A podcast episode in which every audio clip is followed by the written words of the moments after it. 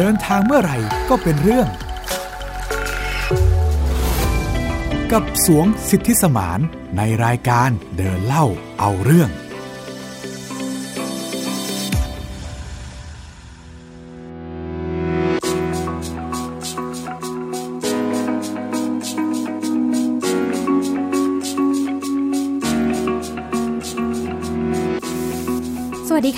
ต้อนรับคุณผู้ฟังสู่การเดินทางที่เต็มไปด้วยมุมมองและแง่คิดที่หลากหลาย ผ่านประสบการณ์การเดินทางของผู้ชายคนหนึ่ง ที่อยากจะบอกเล่าเรื่องราวของเขา เพื่อเป็นแรงบันดาลใจให้กับทุกคน โดยสวงสิทธิสมานค่ะ สวัสดีครับ ผมสวงสิทธิสมานนะครับต้อนรับคุณผู้ฟังทุกท่านเข้าสู่รายการเดินเล่าเอาเรื่อง ผ่านทางไทย PBS Podcast นะครับ หมิวอัยดาสนศรีจะร่วมเดินทางไปพร้อมๆ กับสวงด้วยค่ะ เพื่อที่จะบอกเล่าเรื่องราวที่น่าสนใจให้ทุกๆทท่าน ได้ติดตามรับฟังกัน และนี่ก็ถือเป็น EP แรกนะคะ ของเราทั้งสองคนที่จะมาพบกับคุณผู้ฟังนั่นเอง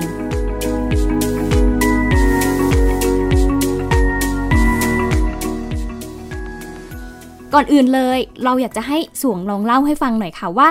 ทำไมรายการของเราถึงต้องเป็นเดินเล่าเอาเรื่อง ครับผมก็ต้องแนะนำตัวให้กับคุณผู้ฟังทุกท่านก่อนนะครับผม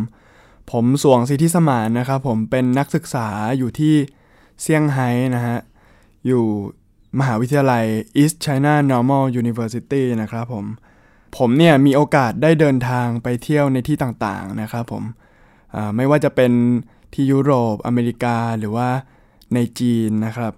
ซึ่ง ไม่ว่าการเดินทางครั้งไหนเนี่ยก็จะมีแง่มุมต่างๆ ทั้งความสนุกความลุ้นระทึกผิดแผน รวมถึงแง่มุม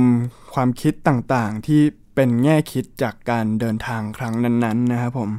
โดยผมจะมาเล่าเรื่องในรายการนี้ผ่านคอนเซปต์ว่าเดินเล่า แล้วก็คำว่าเอาเรื่องอืมคำว่าเดินเล่าเนี่ยหมายถึงว่าเราเดินไปเล่าไปชิวๆนะครับ แบบ มีเซนส์ของความเป็นการบรรยายเรื่องราว เป็นการเรื่อยเปื่อย ในขณะเดียวกันคำว่าเอาเรื่องก็หมายความว่า มีความหมายอยู่ในเรื่องราวนั้นๆ หรือว่าเป็นการพูดถึงแง่มุมความคิด เป็นการเอาเรื่องนะฮะอ่าก็หมายถึงว่าเราเดินทางไปด้วยและในขณะที่เราเดินทางเราก็ได้เรียนรู้ใช่แล้วผ่านคปรับระสบการณ์การเดินทางของเราใช่ไหมคะใช่ครับผม อืม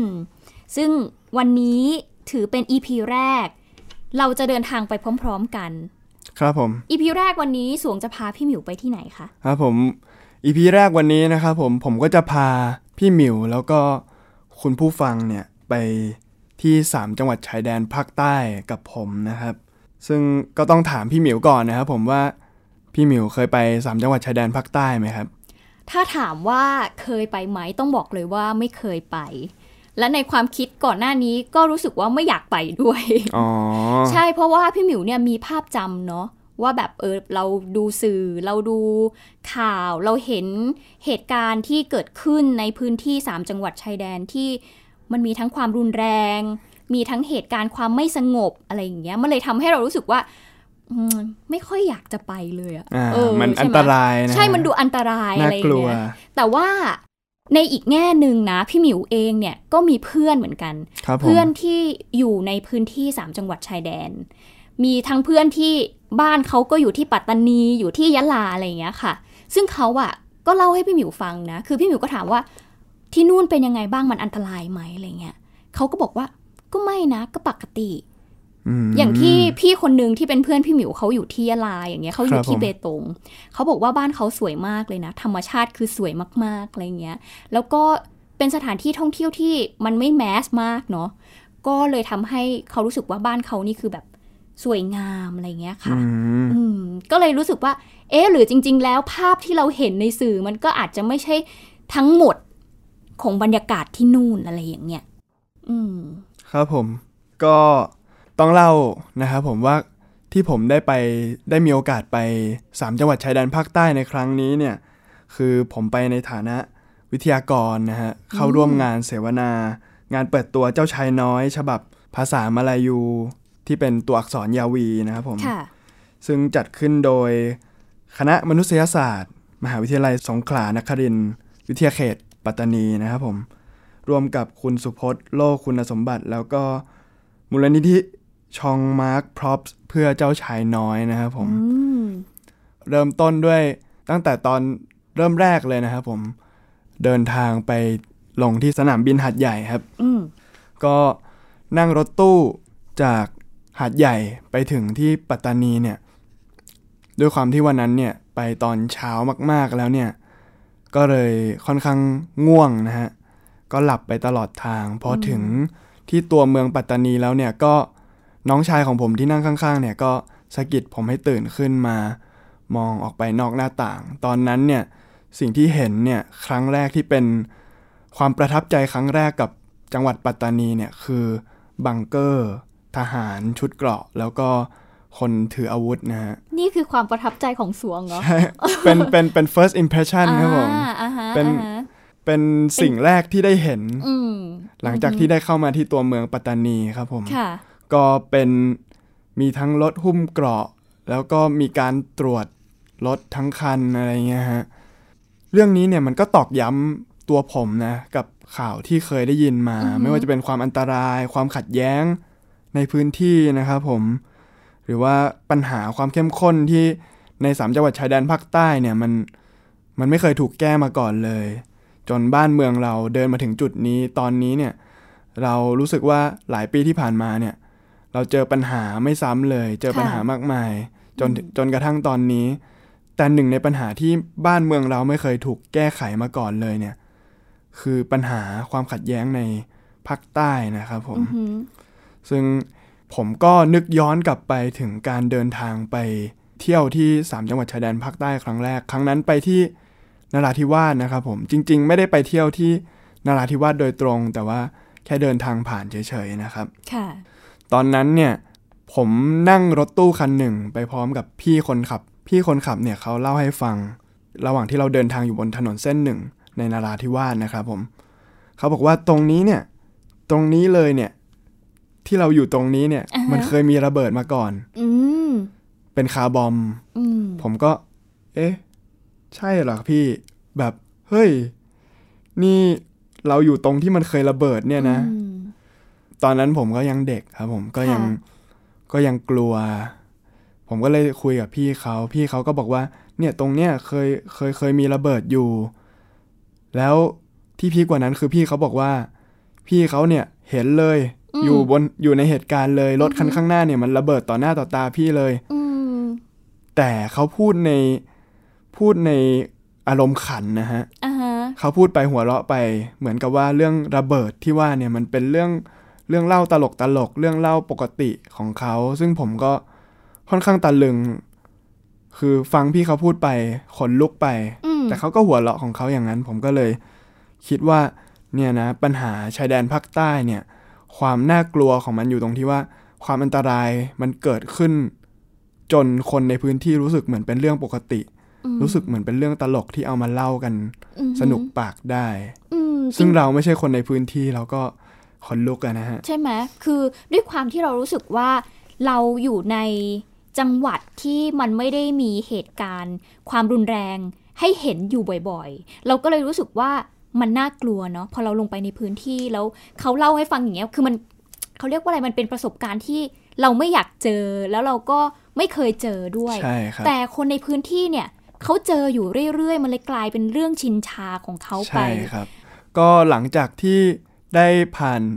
ตรงที่มันเป็นตัวเมืองที่มันมีบังเกอร์ แล้วก็ทหารคุมอยู่เยอะๆนะฮะ ผมก็ได้ไปทัวร์เมืองปัตตานีต่อไปอืมทั้งมัสยิดกลาง มัสยิดครือเซะแล้วก็งานนิทรรศการศิลปะนะครับผมค่ะรวมถึงอ่าเรื่องงานเปิดตัวเจ้าชายน้อย ฉบับภาษามาลายูด้วยครับผม เริ่มจากที่แรกคือมัสยิดกลาง แล้วก็มัสยิดครือเซะเนี่ย เขาก็เล่าประวัติศาสตร์ของที่นี่ให้ฟัง ซึ่งผมก็จำเรื่องราวประวัติศาสตร์ไม่ได้สักเท่าไหร่นัก แต่ว่ามีเรื่องหนึ่งที่เขาเล่าให้ฟัง แล้วมันรู้สึกขนลุกก็คือเรื่องของการยิงกันที่มัสยิดครูเซะเมื่อหลายปีก่อนค่ะซึ่งไกด์นำทางเนี่ยครับเขาก็ไปชี้ให้ดูเลยว่า เนี่ยถนนตรงนี้นะตำรวจไล่ต้อนผู้ก่อการร้ายเข้ามาถึงตรงนี้นะ แล้วก็กลุ่มผู้ก่อการก็เข้าไปหลบในมัสยิดคริเซะนะแล้วยิงกันยังไงศพไหนอยู่ตรงไหนอะไรเงี้ยครับผมอืมไกด์เขาเล่าให้ฟังละเอียดมากอือหือซึ่งค่อนข้างทำให้ผมรู้สึกระทึกอยู่ไม่น้อยฮะอืมพี่หมิวอยากถามสวงอย่างนี้ค่ะว่า คือพอเราไปที่มัสยิดอย่างเงี้ยเนาะเราก็อยากจะเห็นเรียกว่าประวัติศาสตร์ของที่นี่ แต่ไกด์เขากลับ เล่าเรื่องความรุนแรงให้เราฟังแบบเนี้ย เรารู้สึกยังไงที่ที่เขาแบบเฮ้ยทำไมเขาต้องเล่าเรื่องนี้ให้เราฟังอะไรเงี้ยค่ะก็ผมเชื่อว่าเป็นเป็นเป็นแผลในใจของอืมของเขาด้วย เป็นสิ่งที่เขาต้องการที่จะทำให้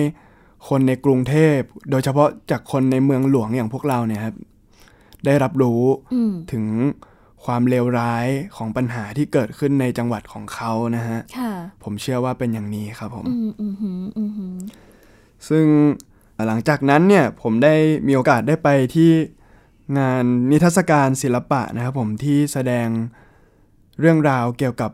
ความลำบากของชาวใต้ในในระหว่างช่วงโควิด -19 นะครับผม งานนิทรรศการศิลปะเนี่ยมีชื่อว่า Erosion Corrosion นะครับผม จัดขึ้นที่ ปัตตานีอาร์ตปัตตานีอาร์ตสเปซนะครับผม เป็นงานศิลปะเกี่ยวกับความยากลำบากนะครับผม โดยเฉพาะในปี 2020อืมนี้นะครับผม ซึ่งก็ถือว่าเป็นปีที่โอ้ผลกระทบ ใช่ครับผมทั่วทุกระแหงเลใช่ยครับเนาะผมอืมค่ะ ครับผมก็มีงานศิลปะมากมายนะครับผมที่ที่พูดถึงความยากลำบาก ไม่ว่าจะเป็นเรื่องของพรกฉุกเฉิน หรือเรื่องของ การเกิดแก่เจ็บตาย ความเป็นมนุษย์ต่างๆ ไม่ว่าจะเป็นชาวใต้หรือว่าคุณจะเป็นฝรั่งผิวขาวหรือคนผิวสีอะไรเนี่ย เมื่อคุณได้รับเชื้อโคโรนาคุณก็เป็นอันตรายได้เหมือนกันครับอืมงานศิลปะชิ้นที่สะดุดตาผมที่สุดเนี่ยคือชิ้นที่เป็นประติมากรรมนะครับผมค่ะเป็นเป็นรูปของหน้ากากอนามัยขนาดใหญ่ ใหญ่ขนาดไหนคะ ใหญ่ประมาณเอ่อหนึ่งหนึ่งจุดห้าเมตร ความยาวประมาณ 1.5 เมตรนะครับผม ก็น่าจะเกือบเกือบๆเท่าตัวพี่หมิวนะ ใช่ ประมาณนั้นครับก็ผมใหญ่ก็ใหญ่ประมาณหนึ่งค่ะ ใช่ครับผมใหญ่มากซึ่งวัสดุที่เอามาทำงานประติมากรรมรูปแมสเนี่ยครับรูปหน้ากากอนามัยอันนั้นเนี่ยฮะเป็นเครื่องมือที่เขาเอาไว้กรีดยางพารานะครับผมอ่า ผมก็ได้มีโอกาสไปคุยกับเจ้าของงานศิลปะชิ้นนี้นะครับผมชื่อว่าคุณอิสุวรรณชาลีนะครับผมลองไปฟังเสียงของเขาดูกันนะครับก็คืองานชิ้นนี้ผมก็ได้รับแรงบันดาลใจจากอาชีพของครอบครัวก็คืออาชีพปิดยางก็คือเหมือนในช่วงโรคระบาดก็คือจะมีโรคเข้ามาก็คือครอบครัวของผมก็เหมือน ต้องป้องกันโรคระบาดด้วยก็คือต้องทำอาชีพปิดยางด้วย ก็คือระหว่างอาชีพปิดยางกับโรคระบาดนี้อันไหนสำคัญกว่า ก็คือตัวระบาดเราก็ต้องป้องกัน แต่อาชีพนี้ก็คือปากท้องเราต้องหาเลี้ยงดูครอบครัวผมก็เลยเอาทั้งสองอย่างมารวมกันเป็นผลงาน ก็คือดีเทลในงานก็คือจะมีพวกอุปกรณ์ปิดยาง มาเป็นสัญลักษณ์ของชาวสวนก็คืออาชีพปิดยางก็คือแมสก็คือเป็นสัญลักษณ์ของทางแพทย์ก็คือการป้องกันว่าจะเป็นโรคว่าคนไม่สบายครับครับผมก็ตามที่พี่หมิวแล้วก็คุณผู้ฟังได้ได้ฟังไปเมื่อสักครู่นี้ เนื้อหาของงานศิลปะเนี่ยเขาต้องการจะกล่าวถึงว่า บ้านของเขาเนี่ย ทำงานเกี่ยวกับการกรีดยางพาราค่ะในขณะที่ก็มีพรกฉุกเฉินในเรื่องของโควิดอืม19ไหนจะต้องกลัวการออกไปข้างนอกอีก เราจะใช้ชีวิตกันยังไง เรากลัวตายนะ เราไม่อยากเป็นโควิดอืมแต่ถ้าหากว่าเราไม่ทำงานแล้วก็อดตายได้เหมือนกันอืมเพราะว่าอาชีพการกรีดยางเนี่ยมันใช่ก็ครับผมมันต้องคือ คนใต้เนี่ยเนาะเวลาที่เขากรีดยางเขาต้องกรีดกันตอนกลางคืนใช่ไหมใช่คะครับแล้วพอมันมีพรกฉุกเฉินตัวนี้ออกมาใช่ครับเนี่ยมันทำให้เขาไม่สามารถที่จะถูกออต้กองมาคทำรับงานได้ มันก็ถูกต้กองระทบกับวิถีชีวิตของเขาเหมือนกันเนาะใช่ครับผมค่ะก็ก็เป็นความลำบากอีกส่วนหนึ่งนอกจากความขัดแย้งที่เคยเป็นอยู่แล้วเนี่ย ยังมีเรื่องของความยากจนอืมแล้วก็ปัญหาเศรษฐกิจที่เข้าไปถึงคนทั่วทุกสารทิศในประเทศไทย แล้วก็ในโลกนี้เลยนะครับผมอืมก็เป็นเรื่องราวการเดินทางที่ได้จากทั้งประสบการณ์ตรงของตัวเอง แล้วก็ได้ไปเจอผ่านมุมมอง วิถีชีวิตของคนผ่านงานศิลปะที่สวงไปมาเนาะแล้วก็จะเห็นแง่มุมต่างๆ ที่คนในพื้นที่พยายามจะสื่อสารให้เห็นว่าเกิดอะไรขึ้นบ้างในพื้นที่ของเขานะคะ และทริปนี้ค่ะ ก็ทำให้สวงได้เห็นอีกหนึ่งมุมมอง ที่ถือว่าเป็นเรื่องราวของ 3 จังหวัดชายแดนภาคใต้ที่มันต่างออกไปจากเดิม จากที่เราเห็นเรื่องของความรุนแรงใช่ไหมครัคะบผมใช่คสรัวบงไปไหนมาอีกที่หนึ่งครับผมก็เป็นเมนหลักของของรายการที่เราจะพูดถึงตอนนี้นะครับผมคือเรื่องของการที่ผมได้เข้าร่วมงานเปิดตัวหนังสือเจ้าชายน้อยนะครับผมฉบับภาษามาลายูตัวอักษรยาวีนะครับ ผมได้เข้าร่วมเสวนาในหัวข้อ เจ้าชายน้อย ฉบับภาษาถิ่น การเดินทางจากฝรั่งเศสสู่คาบสมุทรมาลายู ก็เมื่อสักครู่ได้ที่ตอนที่เกริ่นนำบอกไปแล้วนะครับผม ก็ขอถามพี่หมิวอีกอย่างนะครับผม พี่หมิวเคยอ่านเรื่องเจ้าชายน้อยไหมครับสำหรับเจ้าชายน้อยเนี่ยเคยมีคนให้หนังสือเล่มนี้กับพี่หมิวมาเมื่อประมาณอ๋อ5ปีก่อน แต่เชื่อไหมว่าพี่หมิว แทบจะไม่ได้เปิดอ่านเลย แต่ว่าไปฟังผ่านหนังสือเสียงแทนอ๋อใช่ ก็เป็นอีกหนึ่งช่องทางเนาะที่ทำให้เราเข้าถึงเนื้อหาในหนังสือได้ จากการที่ฟังเจ้าชายน้อยก็ได้เห็นถึงมุมมองของผู้เขียนผู้ประพันธ์ด้วยเหมือนกันค่ะ ครับผมก็ต้องแนะนำให้คุณผู้ฟังได้รู้จักกับวรรณกรรมเรื่องเจ้าชายน้อยสักเล็กน้อยนะครับผม เจ้าชายน้อยหรือว่าภาษาฝรั่งเศสที่เรียกว่าเลอปาติปลองนะครับผม เป็นวรรณกรรมที่มีชื่อเสียงมาก ที่สุดเล่มหนึ่งของคุณองตวนเดอชังแต็กซูเปรี ซึ่งเป็นนักเขียนชาวฝรั่งเศสนะครับผม เขาได้เรียบเรียงความใคร่รู้ ความเป็นเด็ก ความงดงาม ความรัก มิตรภาพแล้วก็ความสูญเสีย ผ่านมุมมองของเจ้าชายน้อยนะครับผม เป็นหนึ่งในวรรณกรรมที่ ได้รับความนิยมมากที่สุดในหมู่ผู้อ่าน ทั้งในวัยเยาว์แล้วก็ผู้ใหญ่ด้วยนะครับผมค่ะซึ่งวรรณกรรมเล่มนี้เนี่ย แปลไปแล้วไม่ต่ำกว่า 380 ภาษาทั้งภาษาแล้วก็ภาษาถิ่นโอ้ทั่วโลกนะครับผม โดยภาษาล่าสุดก็อย่างที่เรียนไป เป็นภาษามาลายูค่ะตัวอักษรยาวี โดยก่อนหน้านี้เนี่ยก็มีการแปล เป็นภาษาล้านนาแล้วก็ภาษาเรียกว่าปกยอเออเรียกว่าเป็นการแปลภาษาที่ทุกคนแทบจะได้อ่านหนังสือเล่มนี้เนาะแบบใช่เข้าครับถึงผมทุกคนได้หมดเลยอะไรอย่างเงี้ยใช่ค่ะครับใช่แล้วเป็นครับยังไงงานนี้หลังจากที่สวงไปเข้าร่วม ก็ภายในงานนะครับ มีผู้เข้าร่วมงานมากมาย น่าเสียดายที่ภายในหอประชุมเนี่ยเขาจำกัดอืมที่นั่ง ได้ไม่เกิน 200 ที่นั่งค่ะด้วยเรื่องของโควิดเนี่ยนะฮะค่ะก็ภายในงานนะครับผมผู้เข้าร่วมก็มีทั้งคนที่เป็นอาจารย์ภาษาจีนนะครับผมเป็นคณะเหล่าซือเลยเป็นคนจีนครับผมค่ะแล้วก็นักศึกษาชาวไทยพุทธ แล้วก็ชาวไทยมุสลิมค่ะรวมถึงผู้คนบุคคลภายนอกที่รักในหนังสือวรรณกรรมเจ้าชายน้อยนะครับผม ในส่วนของกิจกรรมเนี่ยมีที่น่าสนใจอยู่มากมายนะฮะทั้งการอ่านคำคมจากวรรณกรรมนะครับเป็นภาษาฝรั่งเศส ภาษาเยอรมันแล้วก็ภาษามาลายูนะครับผม Saya tunjukkan karya agung saya itu kepada orang-orang dewasa. Kemudian saya tanya mereka, adakah lukisan saya menakutkan mereka? Mereka menjawab, mengapa seseorang harus takut pada มีการเล่นดนตรี โดยวงดนตรีที่ผสมผสาน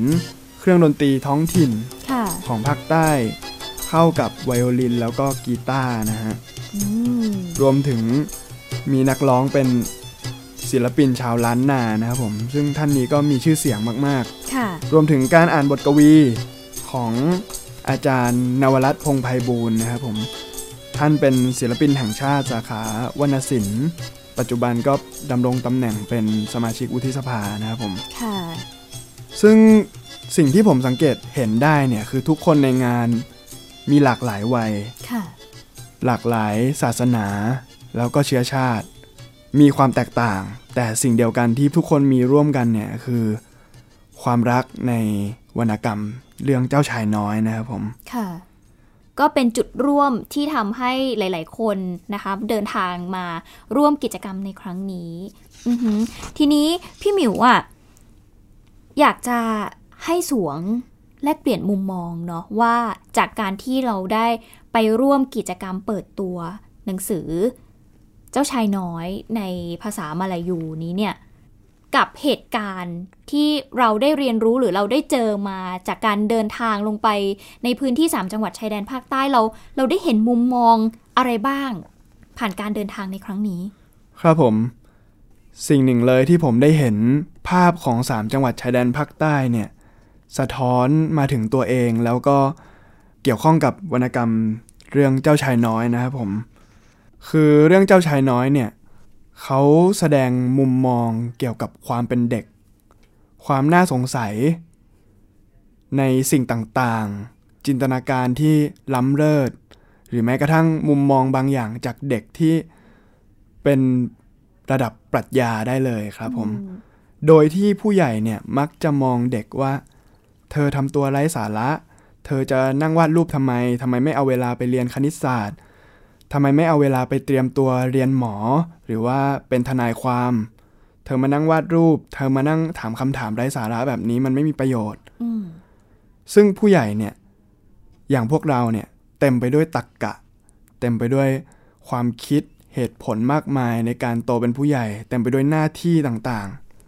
ๆ ซึ่งต่างคนต่างมีความคิดของตัวเอง ต่างคนต่างมีอีโก้เป็นของตัวเองค่ะจนสุดท้ายเนี่ย ไม่ใช่เพราะความเป็นผู้ใหญ่หรอกเหรอที่ทำให้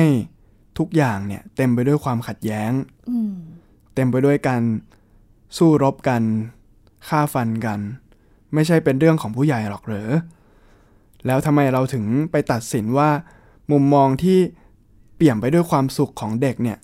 มันคือความไร้สาระ เปรียบได้กับ ความขัดแย้งในพื้นที่ 3 จังหวัดชายแดนภาคใต้เนี่ยครับผมค่ะซึ่งผมก็รู้สึกดีใจมากที่มีการแปลเจ้าชายน้อย ให้เป็นภาษาที่คนท้องถิ่นจะสามารถเข้าใจได้ เพื่อที่จะเข้าใจแก่นมุมมองของเรื่องเจ้าชายน้อยได้มากกว่านี้นะครับผม ผมขอกล่าวทิ้งท้ายด้วยคำพูดของเจ้าชายน้อยคำหนึ่งในวรรณกรรมนะครับผม คือคำว่าผู้ใหญ่ทุกคนเนี่ย เคยเป็นเด็กมาก่อน แต่น้อยคนนักที่จะจำเวลาช่วงนั้นได้ สิ่งหนึ่งที่พ่อของผม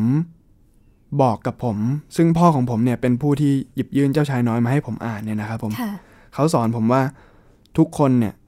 มีเจ้าชายน้อยอยู่ในหัวใจ เวลาที่เรามีความทุกข์เนี่ยเราลองหลับตาเราอาจจะเห็นเจ้าชายน้อยคนนั้น ซึ่งเมื่อเรา โตขึ้นเป็นผู้ใหญ่เนี่ย เราอาจจะลืมเจ้าชายน้อยคนนั้นไป เจ้าชายน้อยคนนั้นเนี่ยก็อาจจะเปรียบเสมือนภาพจำความสุข ความเป็นเด็ก การตั้งคำถามต่อเรื่องที่สงสัยต่างๆ นานานะครับผม ซึ่งเมื่อเราโตขึ้นเป็นผู้ใหญ่เนี่ยเราก็จะต้องมานั่งเรียกร้องความต้องการที่เต็มไปด้วยการเหตุผลของความขัดแย้งนะครับผม พูดถึงเรื่องของ วิกฤตเนี่ย โดยเฉพาะในช่วงโควิด หรือว่าช่วงย้อนกลับไป น้ำท่วม พ่อของผมพูดเอาไว้ว่า ประเทศไทยเนี่ย เมื่อมีวิกฤตเมื่อไหร่เนี่ย เราจะได้เห็นภาพของความสามัคคีอืมเราจะได้เห็นภาพของการช่วยเหลือกัน การเอาของไปแจกจ่ายให้กับผู้ประสบอุทกภัย หรือว่าได้เห็นแฮชแท็กว่าประเทศไทยจะต้องชนะ เราจะสู้ไปด้วยกันต่างๆ นานาเนี่ย แต่หลังจากวิกฤตเท่านั้นเนี่ย พอวิกฤตมันคลายตัวลง กลายเป็นว่าเราอะคนผู้ใหญ่อย่างพวกเราเนี่ย ไปสร้างวิกฤตใหม่ขึ้นมา คือความขัดแย้งคือเหตุผลส่วนตัวของแต่ละคนอืมเหตุผลเหล่านั้นเนี่ยเปรียบเสมือนสัมภาระ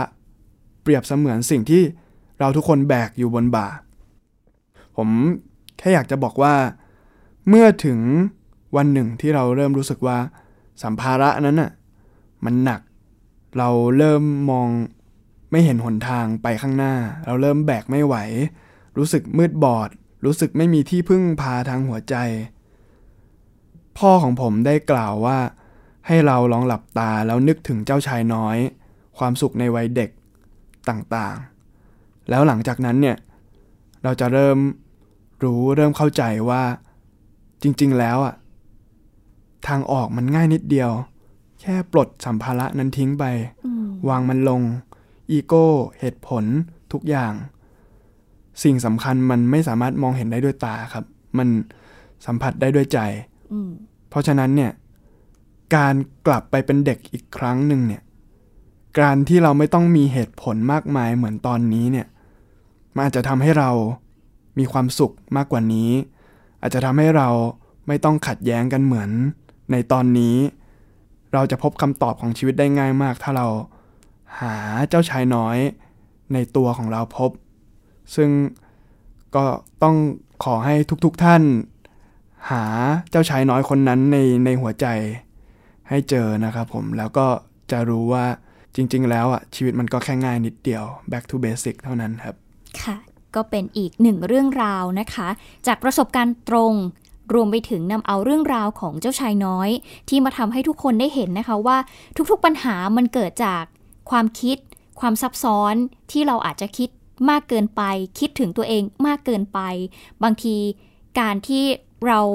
เมตตาคนอื่น หรือว่าคิดถึงคนอื่นไปด้วยในขณะที่เราเองก็คิดถึงตัวเราเองมันก็อาจจะ ทำให้ลดความขัดแย้งลงไปได้ถูกต้องเหมือนอย่างครับที่เจ้าชายน้อยได้เดินทางไปเจอกับหลาย ๆ คนแล้วเขาก็ใช่ครัตั้บงคำถามกับคนเหล่านั้นเนาะว่าใช่แบบครับทำไมคุณต้องคิดแบบนี้ทั้งๆที่จริง ๆ มันไม่ได้มีอะไรยากเลย ใช่ครับ ค่ะก็เป็นอีกหนึ่งการเดินทางนะคะของสวงนั่นเองแล้วก็ถือเป็นครั้งแรกที่เราเดินทางไปพร้อม ๆ กันนะคะ เชื่อว่าทุกปัญหามีทางออกค่ะ คุณผู้ฟังแค่เพียงอย่าท้อ แล้วก็อย่างที่สวงบอก แค่วางบางอย่างลงไปแค่นี้ใช่ครับเอง มันก็จะดีขึ้นแล้วก็เราสองคนก็เป็นกำลังใจให้ด้วยนะคะ ครับผมก็เจอกันใหม่ใน EP หน้านะครับผมกับการเดินทางครั้งต่อไปนะครับผมสำหรับวันนี้พวกเราสองคนไปก่อน สวัสดีครับ